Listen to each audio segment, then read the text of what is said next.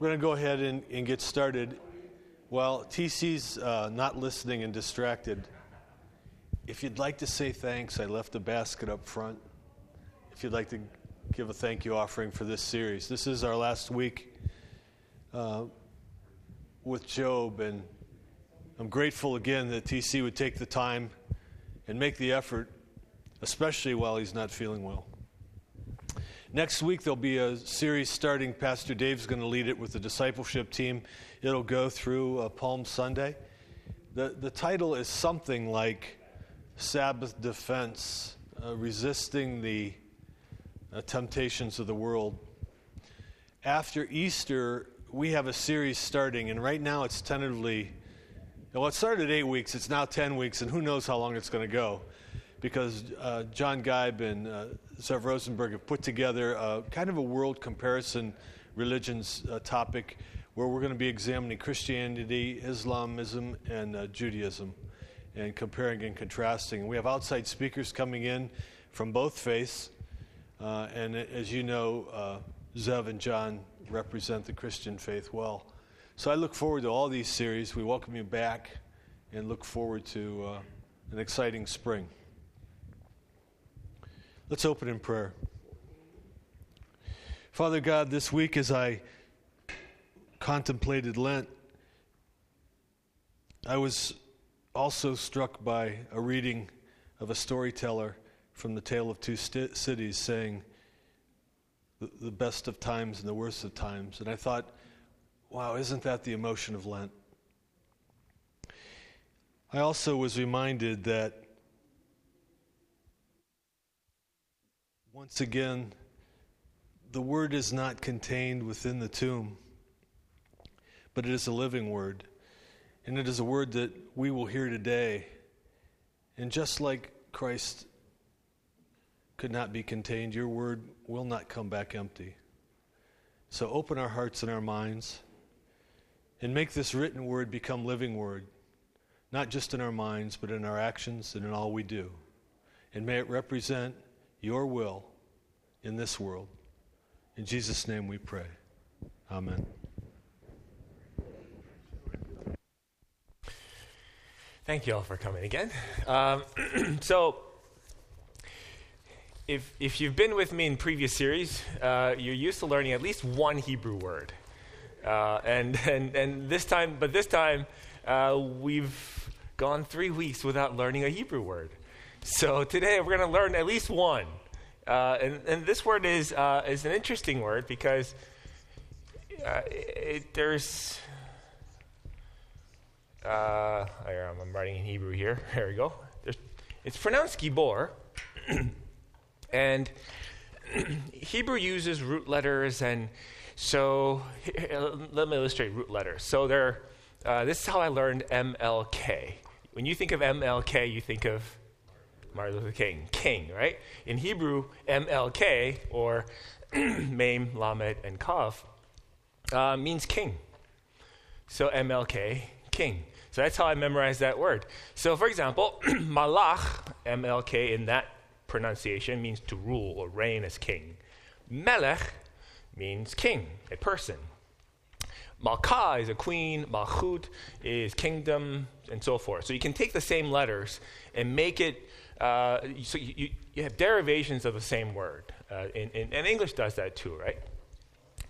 And so this word gibor comes from gavar, or geber, and it means something like a mighty warrior.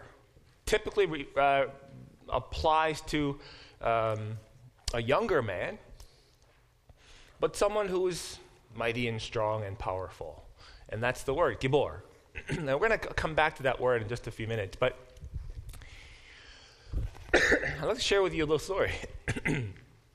um, 9 11 happened when I was actually home that day, and I'm sure many of you remember where you were when that happened. Uh, and I had no idea what was going on because when I'm home, I'm in my books and uh, my mother called me and she was frantic and she said, You got to turn on the news. So I did, and I'm on the phone with her, and we're watching the news together, and I'm still on the phone with her. Uh, and, and as you all remember, the coverage of that went on for days and days and days and weeks. And the first Sunday uh, after 9 11, I was at church. And there was this somber feeling uh, in the congregation, obviously, for good reasons. And I was looking forward to grieving together, processing some of this together among other believers. And what I found was none of that. Whoever had planned this church service that day decided it's all been planned, we're just going to do it. So we sang happy songs about how great God is. The sermon was what, whatever had, I don't even remember what the sermon was, but it had nothing to do with what happened. It just, any other day, it was just planted there. And I could sense, not just myself, but other worshipers there, feeling what exactly are we doing? Is this what church is? It's a program that we have, and it was a fairly larger church, so I understand there's a lot that goes into um, planning a Sunday morning service. But I remember walking away and going home with my family thinking, that was not at all what I thought we would do, uh, or what I'd hoped we would do. And I didn't realize it then, uh, but now I see what, what was missing in that moment. The, the ancient people of God uh, had a collection of their own, what you and I would call worship music or worship songs, so their hymnal, so to speak. It wasn't just a hymnal, it was almost like a book of common prayers. So they had prayers and they, uh, there was liturgy involved. So there's um, lots of different kinds of poetry that you find in this collection. And the collection is called the Book of Psalms. It is the largest of all the books in our Bible because it is quite extensive, isn't it? Uh, you have to have all these different kinds of poetry for different occasions. Um, and, and scholars have classified these poems psalms into categories. So, for example, there's a, a royal psalm, it's a psalm about a king. Or there's um, the psalm of thanksgiving. It'd be a great psalm to, to pray or, or, or praise or sing during our Thanksgiving holidays. Uh, they had categories like hymn, which was a hymn. It's a praise song. On any given day, you could sing a hymn. And then there's the lament. And guess which of all the different categories that you find the most of in the collection? lament. It is by far the most common category that we find in the scriptures. And when I was a young man in grad school, th- that was just a fact I had to memorize. Check, I can answer that on a test.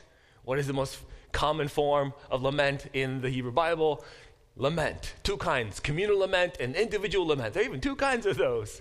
So you can communally lament and you can individually lament. So as a young man, I, I, checked it and could regurgitate all the facts about it, the form and all that. And it didn't occur to me until more recently why the people of God who worship together collected the songs in such a way that the most common form was lament. And it's this it most accurately reflects our reality. When we walk around our days, yes, there are days when we are full of thanksgiving. Praise the Lord for this, and thank God for this. But more often than not, we need a lament. Every day, there's something that happens that causes us to lament. Um, I had some Hebrew students to my house Friday. They called it a Hebrew party. It was a, an actually long marathon session, four hours of studying Hebrew. Uh, but these are such super duper nerds that uh, they were they called it a Hebrew party, and they were th- one student actually said this was the best day, not best class, best day she's ever had. Because we just sat there for four hours working through parts of Esther. I did order pizza for them. so it was kind of a party. Uh, And we were talking about um, the kinds of suffering that causes us to lament. And these are all very young people. And, and um, I, couldn't, I couldn't quite convince them that the holidays get tougher and tougher every year. Every, any holiday. Uh, I mentioned last time about my father passing away on the 5th of July, the 4th of July night, 12.05 a.m. Can you imagine my 4th of July's now, since then? Or Christmases, or Thanksgivings. And so I was trying to explain, yeah, you love these holidays right now, but they take on different nuance and feeling. Yes, you can still celebrate them, hopefully with great joy.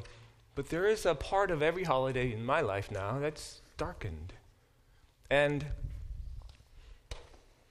lament, individual lament and communal lament, serve such an important place in the Christian living that it is the most common prayer, the most common song, the most common poem in the Bible. So after 9 11, I had hoped, I think. I didn't know what I hoped for. But looking back, I would have talked to the pastor and said, let's lament together. Let's grieve together out loud. Process this. Um, I don't often enjoy uh, a, a, typical evangelical church service, I'll be honest, because this is the typical order of service. You walk into a church and you stand up, people, there's a worship leader who welcomes you. You stand up, and immediately we're supposed to sing songs about how much we love God, how much we adore God, and I have to stand there looking at these words, and I think, I just had a fight with my wife this morning trying to get here. I don't feel that at all. I'm looking at the screen going, I can lie to God. As if God wouldn't know what I was feeling. I could lie, like, I love you, how great you are. Um, but I'm not sure if that's worship. So, the reason I think the laments outnumber any other psalm is that it accurately, accurately reflects our experiences. What we're go- going to read today uh, is one of those laments. It's, if you could turn to Job 3. Oh, of all the laments in the Bible, this one's my favorite. Uh, only not only because it has a historical and literary context that you can put into. So the, this is the lament of uh, a man named Job, and we we've studied his suffering.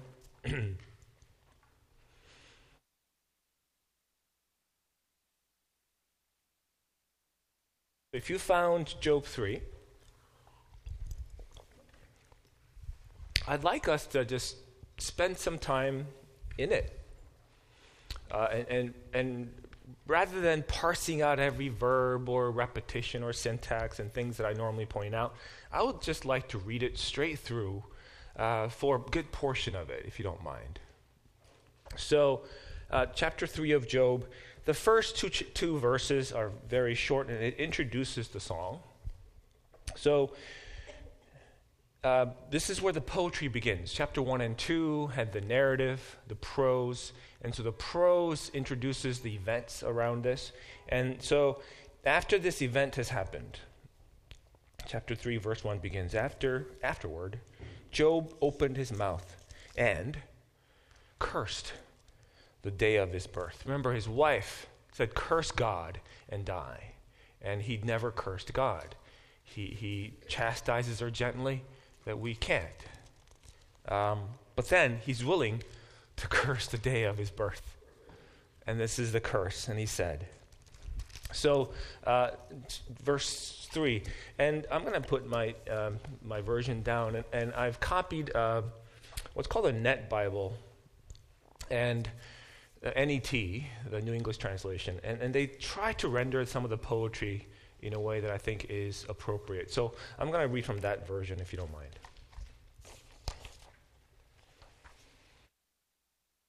The handout actually has that version at the bottom half of your first page.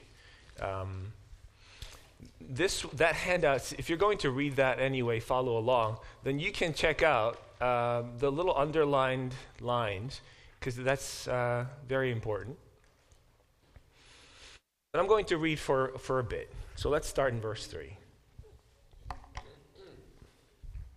Let the day on which I was born perish, and the night that said, A man has been conceived. That day, let it be darkness.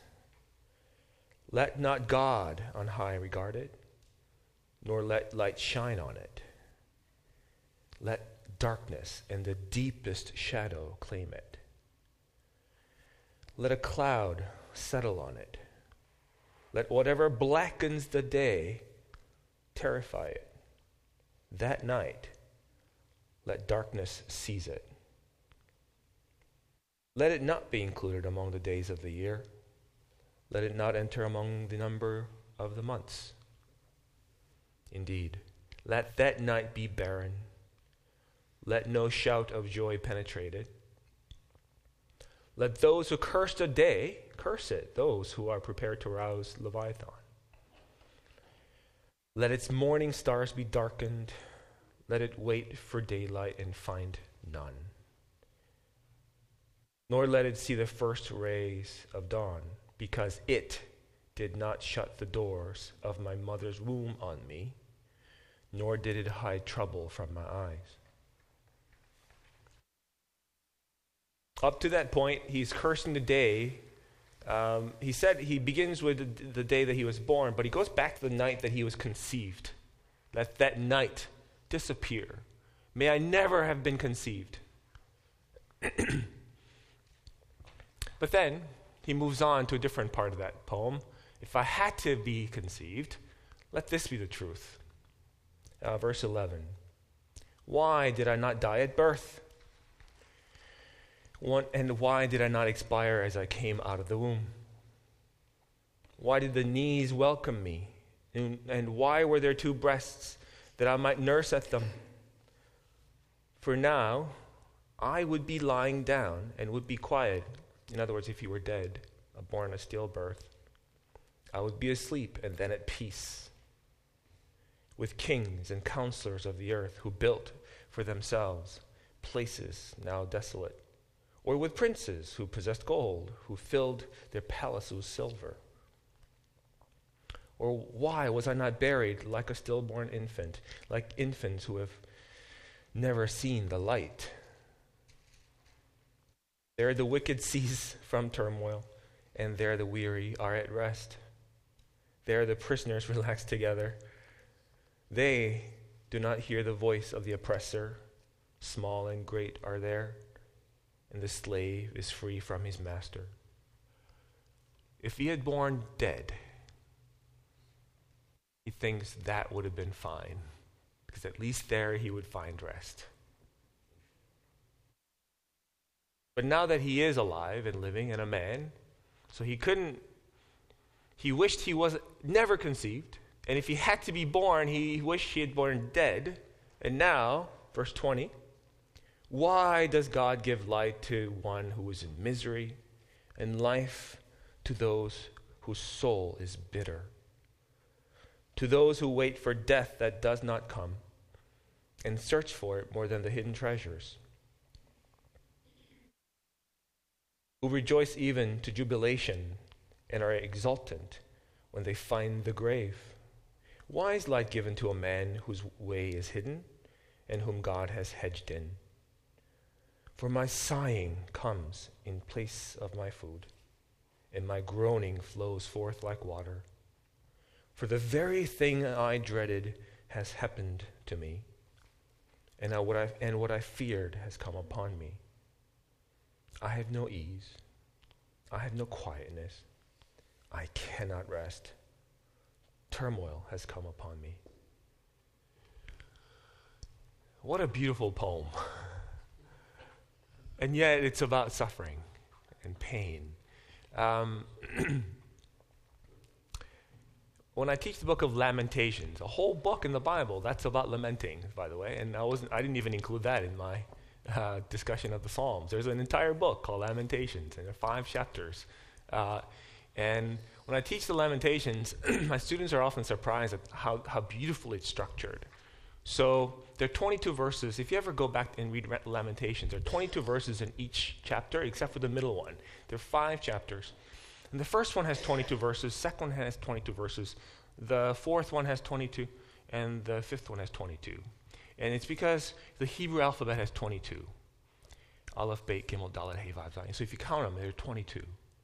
And out of those, so each line begins with the first letter of the alphabet, Aleph. Next line begins with Beit, which is, it's like our B. Um, Aleph, Beit. Do you hear the word alphabet? Aleph, Beit, Gimel, Dalet. We, I don't know why we call, we call our letters alphabet, because that comes from alpha, beta. We don't call our letter A alpha, it's ABCs. But we still call it alphabet, alphabetical. It's like, we don't have alphabet, we have ABCs. Uh, so A, B, C, they don't have a C. but it, it's following the structure first letter, second letter, third letter, fourth letter, fifth letter, and so on. Beautifully structured. And none of it feels forced.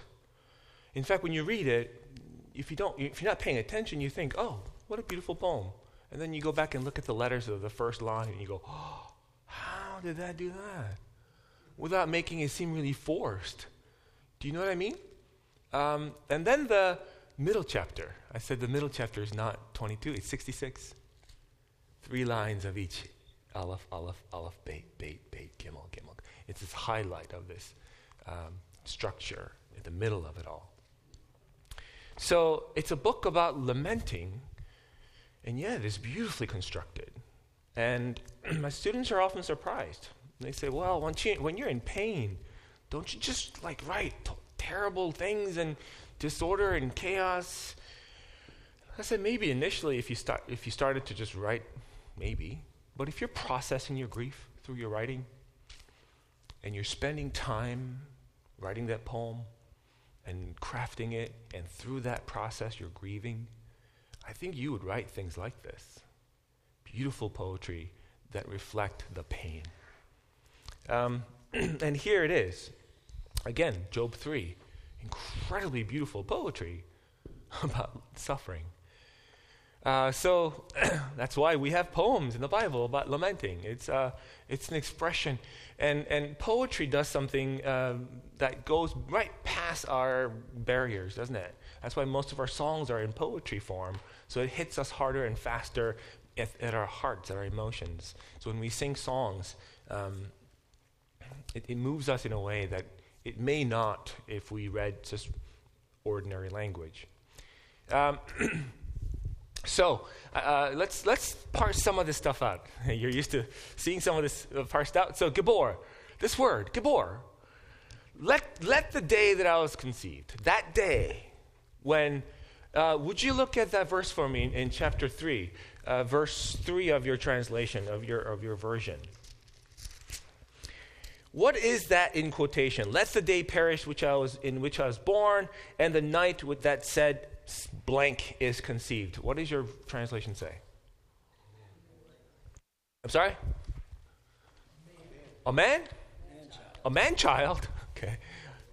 Anything else? Sorry? Does anyone have boy or child or any other? NIV has boy. NIV has boy? Okay. Man child. that doesn't even translate in our context, does it? A man child is a man who acts very childish, I think, in my mind. But this is the word, Gibor. Uh, it doesn't fit the context. It seems so strange, like to think you don't conceive a man, a gro- fully grown, mighty warrior type of a man is not conceived at night.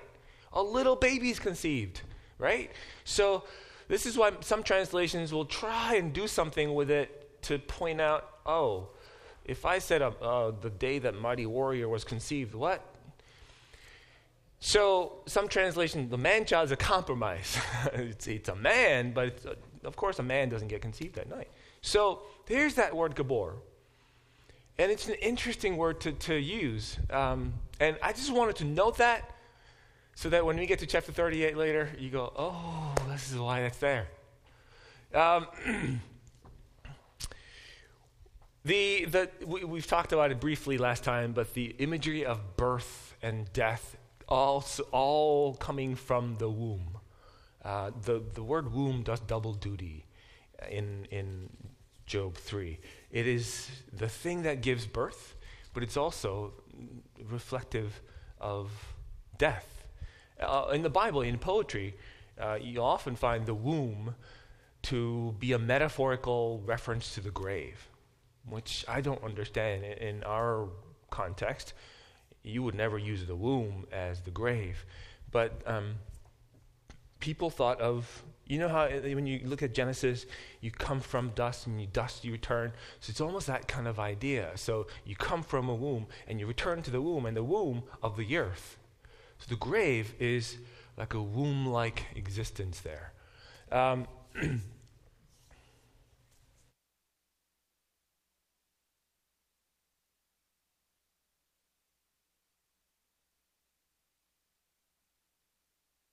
Take a look at verse 10 of chapter 1 for me. We read this a while ago now. Um, chapter 1, verse 10. And uh, keep, keep chapter 3 in your, uh, just with your thumb, with your finger, and take a look at verse 23. So, 110 and 323. This was the conversation that the Satan has with um, the Lord.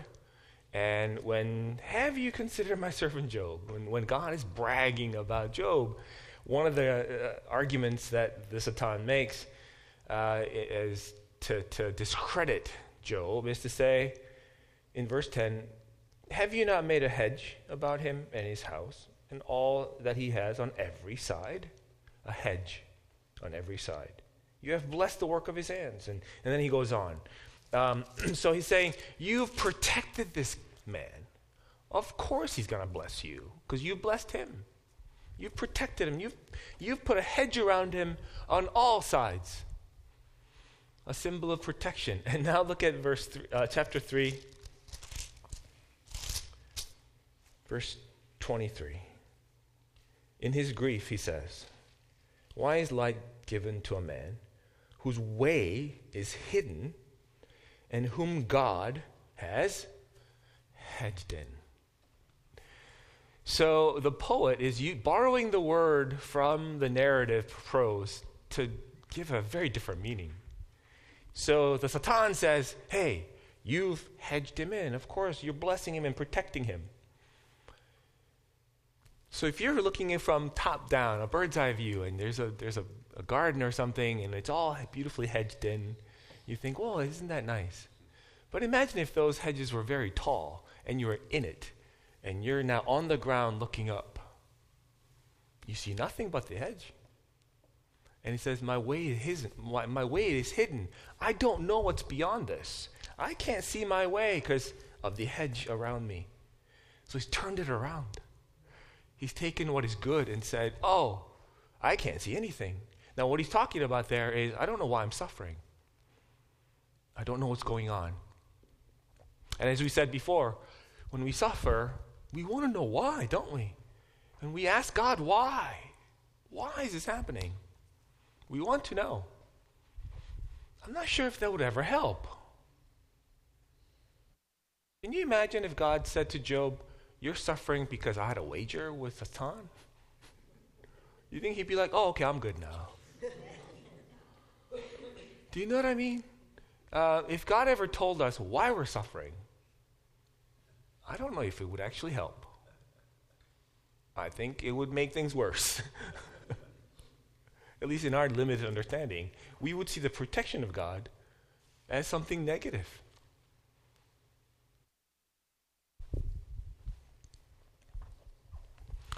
Job 3 continues with uh, lots of different um, double entendres like that. Uh, one word meaning something, and then uh, even words like shouts of joy. He's, he's, he's twisting it. Um, but if we could get to that s- the bottom of that, what, what I'm showing you at that bottom of that, that, that first page, um, I had it highlighted, underlined, to notice just the underlined words day, night, darkness, light, shine, darkness, shadow, blacken, night, darkness, day, night, day, Darkness, darkened, daylight, rays of dawn, hide trouble from my eyes. Now, what, what, how does that relate? Hide, hide trouble from my eyes. Um, the darkness and the light. Of course, darkness here um, is symbolic of trouble or death, and light for joy and, and life. But what he's also seeing, saying is this when there's darkness, you can't see. You need the light to see. So you need the darkness to hide trouble. So I, want I don't want to see anything. I don't want to see. He wants to die, is what he's saying. But um, the really significant part of this, and, and, and we're going to skip a little bit and come back to this. If you, so, so if you flip the page, there's a chart that, that uh, has some highlighted words as well. And notice, uh, some of you are with me when we did Genesis. Look at this uh, day, even the word above, darkness, darkness, night, day, month, even. Uh, sea monsters like Leviathan and, and turmoil and rest. The poet of Job 3 clearly has uh, Genesis 1 in mind. Genesis 1 is the starting point. And I even said that uh, when we did Genesis. The reason we did Genesis 1, 2, and 3 is because so much of the Bible keeps referring back to Genesis 1. Paul will do it, Jesus will do it, and, and Job is doing it. Except he's doing it poetically, and what he's doing is this he begins the curse let there be darkness. Uh, your translation will say, let this day be darkness, or something like that. Let this day. But the Hebrew word oh, yeah, I, I, taught it to you. Yahi or was let light be. Yahi, be, or light. Let light be. And light was. Like, how dare light not just, you know, light's not going to say, no thanks. God, you're the all powerful God. I'm not going to be. So God says, let there be light, and light be. What Job says is the exact same Hebrew phrase. It just replaces the word light with darkness. Yahi choshech. Let there be darkness. So he's saying, I'm not going to curse God, but I'm going to curse God's creation. Everything God has ever done. So he doesn't dare curse God to his face. That's what he says.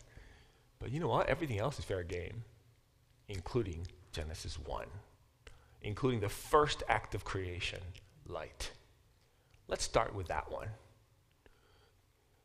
In, in a sense, the poet is saying, it would have been better if God never created anything. In pain. But it is a beautiful reference, isn't it, to Genesis 1? Uh, and look at all that connection to it. Um, there are scholars who have done a lot of work on this, and there's more than just lexical connection. What I'm showing you is connection just w- with words, so that's the easiest thing you can see. Uh, there are thematic connections and all types of uh, linguistic connections to Genesis 1. So the poet is purposely reminding the reader uh, that connection, literally. Okay, so um, Job asks three rhetorical questions in his poem. And I, I, I still do this in, in, all, in most of my classes when we go through rhetorical analysis of text. I ask my students, What's a rhetorical question? And the typical high school English response is, It's an answer that does not require, I mean, it's a question that does not require an answer. I get that all the time. And I have to then correct that. Um, I have to say, no, that's not what the word rhetorical means. Rhetoric in, in Aristotelian ideas and Greek rhetoric. rhetoric means words that powerfully impact the hearer. Uh, the word rhetoric has taken on some negative connotation recently, hasn't it? In our English, we say, oh, that's just high rhetoric. Like, isn't that a good thing, high rhetoric? But we mean rhetoric in the, in the sense of rhetoric without substance. But I, I don't think uh, Aristotle would have agreed with that. So, rhetoric, when you hear a beautiful sermon and it hits you, and you go back and listen to that sermon again, you see how the preacher did it. There's rhetoric in it. And rhetorical questions are powerful because the implied answer, because usually a rhetorical question gets asked if all of us can agree that the answer is obvious. That obvious answer to that question is the point. That it's, it's driving home that point to, the, to, to, to such an effect that sometimes when you ask a question and it, it comes across as rhetorical, it can sometimes be a little offensive because it's such a strong thing. Rhetorical questions are very strong. So, uh, th- here's an example. When I go home in the evening, and my wife was home that day, and uh, I go home and I ask my wife, hey, why isn't dinner ready? why isn't dinner ready? I may not be going out. I might be, I might be going somewhere alone, right? Because she will interpret that as rhetorical. uh, I might, I might just be asking, hey, what was your day like? That this, what were the events leading up to this point? I'm just asking for information. But if I ask it as, as why isn't dinner ready, she's going to hear it should be ready, it's your fault that it's not. See, it, so when, when a question is interpreted as rhetorical, even if it's not meant to be, it can be offensive because it is such a strong thing. Or uh, if I ask a student, or a student asks me, um, could I get an extension on that paper? And if I, if I ask back, why should I? And I mean, give me an excuse. Like, were you, were you sick? Were you're out of town? What's going on? Why should I? But they immediately go, oh, sorry. Why should I? No, I'm asking you, why should I? Give me a reason. I can't just give it to you. But if you give me one of those legitimate excuses that's on my syllabus, then of course I'll give you an extension. But I need to know why. Why should I? But again, it comes across as rhetorical. Now imagine if you actually asked the rhetorical question then. Why should I? You, never, you, don't have, you don't come to class. You don't do your work. It's always, you're always late. Why should I? Whoa. If I'm being really rhetorical, it comes so much stronger than saying, I don't want to give it to you. The indicative statement, I don't want to give it to you. It's not as strong as, why should I? Why is this paper late? Students don't like that question at all because they, don't, they often don't have excuses. Uh, oh, we've, we've learned it in Jonah, we've learned it in, in, in other places. Uh, there's a question that in Hebrew, ma zot asita. What this you have done? What is this you have done? In Hebrew is 100% rhetorical all the time. It's never, that phrase specifically isn't used to acquire information, but simply to say, What is this you have done? And in English, the, cl- the closest would be, How could you possibly have done this? So sometimes God asks his people that. Jonah gets asked that by the sailor. Uh, oh, Abraham will get asked that by the, the Pharaoh in chapter 12 of Genesis when he sells out his wife right? And his wife is basically now almost uh, Pharaoh's wife.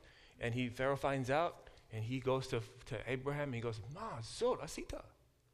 How could you have done this? So rhetorical questions are really, really powerful tools at a poet's hand. And there are three questions that he asks. Uh, the, the first one, uh, where did I lose? Oh, yes. First one is in verse 11. Why did I not die at birth, expire from the belly? Why did I not die? I should have died. And if I couldn't die, look at the next verse. Why were there knees and breasts? If there were no knees, I would have dropped to the ground. If, if there were no breasts, I would have starved to death. That would have been preferable. Goodness me. And then we read the one that um, just now. Why does God give light to those in misery? If I'm, in, if I'm in such misery, why does God continue to let me see things and live and breathe? Just kill me. Wouldn't that be better? So he's got three questions that begin with why. And as you saw earlier, when you ask a why question, like why isn't dinner ready? Why is this paper late? Why questions are accusatory. Why rhetorical questions blame the listener for something? And he's blaming God. Why? Why? Why? Three times. In fact, as I said earlier, when we suffer, that's our go to question. Why? When we ask why to God, we actually don't want the answer, I don't think. Like I said, I don't think it would help. Uh, what we're really saying is, God, it's your fault. You shouldn't be doing this to me. I don't deserve this. But in a rhetorical way.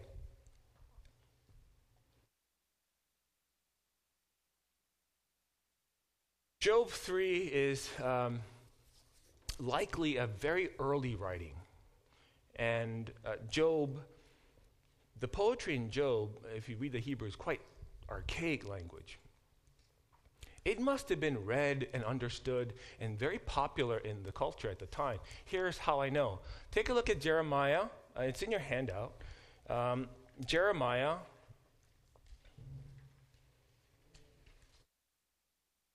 chapter 20, 14 and following, verses 14 and following.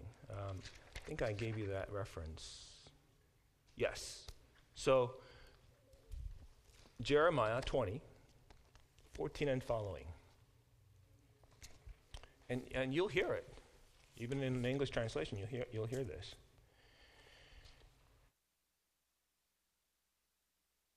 Let the day that I was born be cursed. Cursed be the day, or something like that, right? Let the day not be blessed when my mother bore me. Cursed be the man who brought the news to my father, saying, A baby boy has been born to you. There's even a proclamation, just like Job 3. But let that man be like the cities which the Lord overthrew without relenting, and let him uh, hear an outcry in the morning and a shout of alarm at noon, because he did not kill me before birth, so that my mother would have been my grave, and her womb ever pregnant. That's a scary thought her, the, my mother's womb my grave, and I would stay there forever. Why did I ever come forth from the womb to look on trouble and sorrow, so that my days have been spent in shame? Uh, what Jeremiah is doing is using the poetry of Job to emphasize the suffering uh, uh, that, that would result as, as part of God's judgment. So, Job 3, not only is it just a beautiful poetry, in the time of the ancient Israelites, it must have been well known. So well known that Jeremiah just simply um, and changes things without saying, Hey, did you read Job 3? okay, we got to get to Job 38. Uh, so, we're going to skip a couple of things, but if you could go to Job 38. Job 38 is the response of God to Job. What I've, what I've always loved about Job 38 is that uh, God skips right over uh, the speech of Elihu. Uh, I've, I've, mentioned Elihu on our first time together. He's the last character to speak. Um, and God ignores this young hothead entirely and, and begins. Uh, Job 38, verse 1 Then the Lord, Yahweh, the covenant name for God, answered Job out of the whirlwind and said, Who is this that darkens counsel by words without knowledge?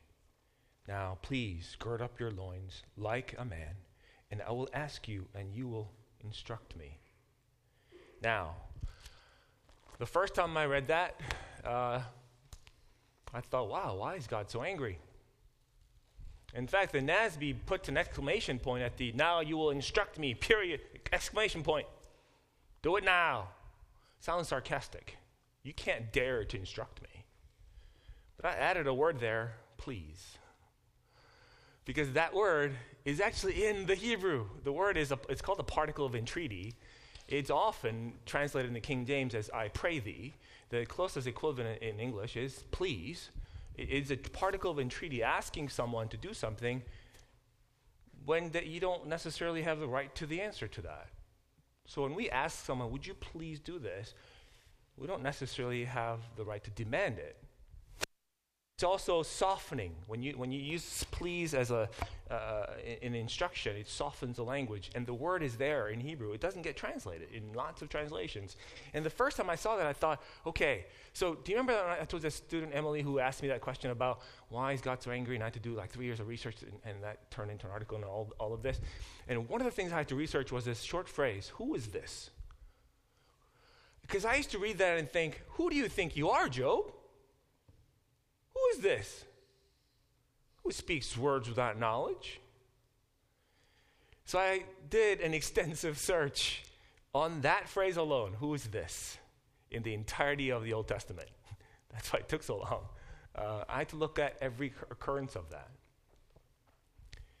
Not once does that get followed by someone something negative.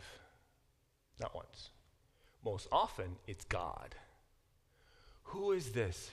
the Lord who comes in power and might. Who is this come who comes in glory? Sometimes it's about David or the king. It's never someone little or bad. It's an expression of, wow, what kind of a man is this that even the wind and the water obey him? Do you remember that phrase in the New Testament? It's that kind of awe. Who is this? Wow. That's the phrase. But because no one ever just bothered to look that up, that phrase up continuously for the entirety of Scripture, it sounds sarcastic. Like, who do you think you are, kid? But it's definitely not that.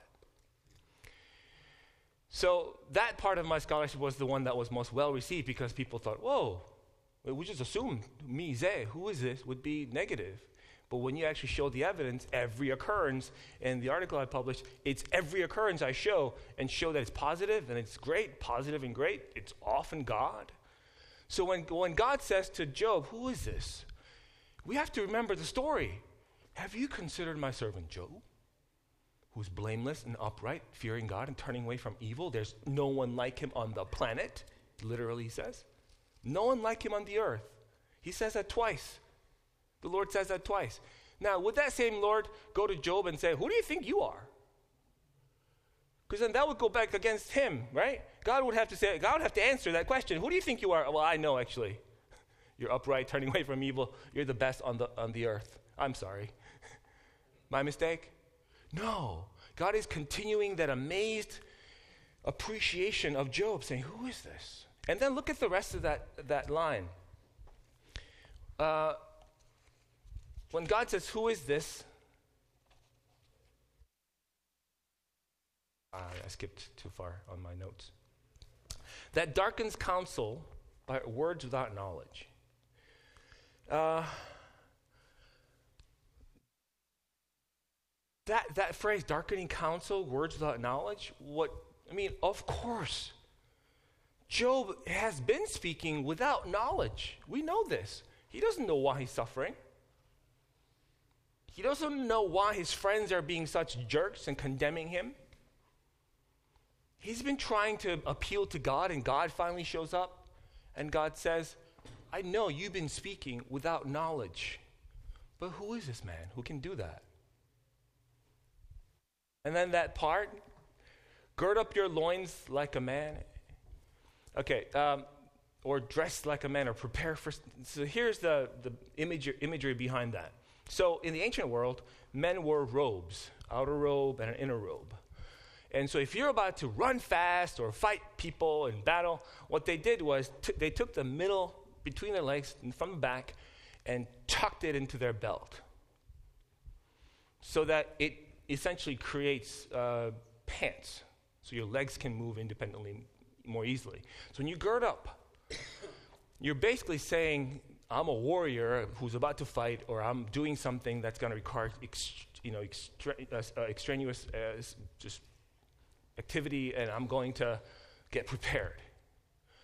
And what God is saying is this: I'm going to talk to you now, and I want you to prepare, but like a man. This word, Gibor. Uh, chapter 3 began with this strange word going, What? How can a Gibor be conceived? That's impossible. And then God says, I'm going to treat you like the Gibor that you are. And, and I've mentioned this before. When the Almighty God shows up as Yahweh to this one man, he doesn't crush him, he speaks out of the whirlwind. We, in theology, we call it theophany when God appears. God appears and talks to one person and says, I'm going to I'm gonna talk to you. I'm going to ask you some questions. Now, some of the questions are difficult. Uh, God will say, You know, you're not the creator, I am. Some of the challenge is going to be challenging. I mean, challenges are challenging, right? So it's going to challenge Job, but in a way that honors that man as the Gibor that he is. What follows in chapter 3 uh, is again all about creation. Did I give you that? Oh, no, I didn't. All right. So there are many, many references to light and darkness, and, and, and you can see it um, when, when you read through chapter 38 that so much of it is about the creative act of God. So, uh, verse 4 Again, please don't read a sarcastic, angry tone into this because it's easy to do that when a question is asked. Where were you when I laid the foundation of the earth?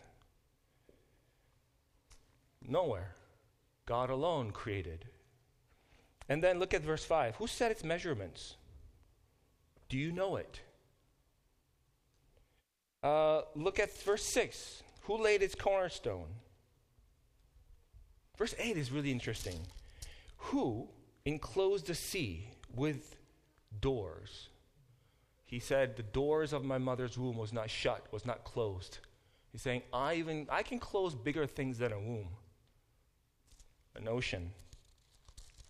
So all of this is about creation, but it's not about the power of creation. If you, when you work through it, you realize setting measures, boundaries, closing, setting things, it's all about order.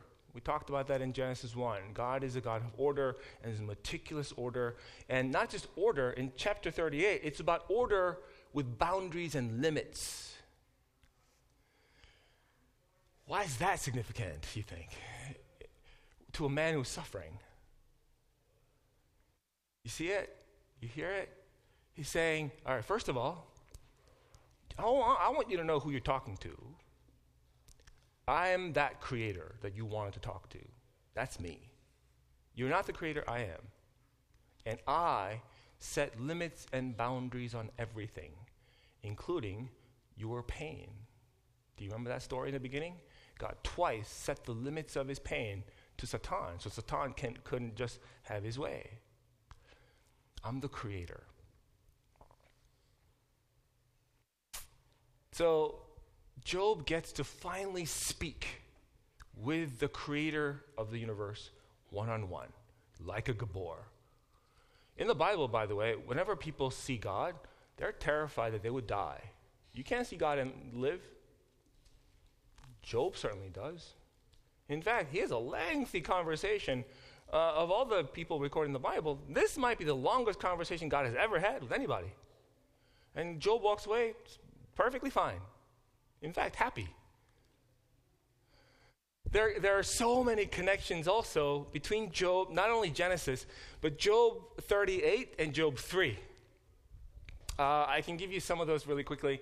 So, Job 38 has connections like, uh, the, obviously, with creation and, and light, but the word Gibor, we just saw that. Uh, but there are thematic connections and linguistic connections as well. Um, thematic connections, for example, about womb and pain. Uh, there's so many evidences that show that who, whoever wrote chapter 38 has Job 3 in mind. Just like Job 3 writer had Genesis 1 in mind, we had a long poetic uh, uh, discussion up to this point. So Job speaks first, chapter 3. Eliphaz speaks in 4 and following, and then Job speaks, then his friend uh, Bildad speaks, Job speaks, and Zophar speaks, and it cycles three times. And at the end of this, Elihu interrupts this whole story, and at the end of it, God speaks, and God says, I want to talk to one person, Job, and I want to talk to you about chapter 3, which is not chapter, we talked about this last time. Job claims innocence. I want to sue God. Do you remember that? He wants to sue God, and, and he thinks he can win if God would actually show up.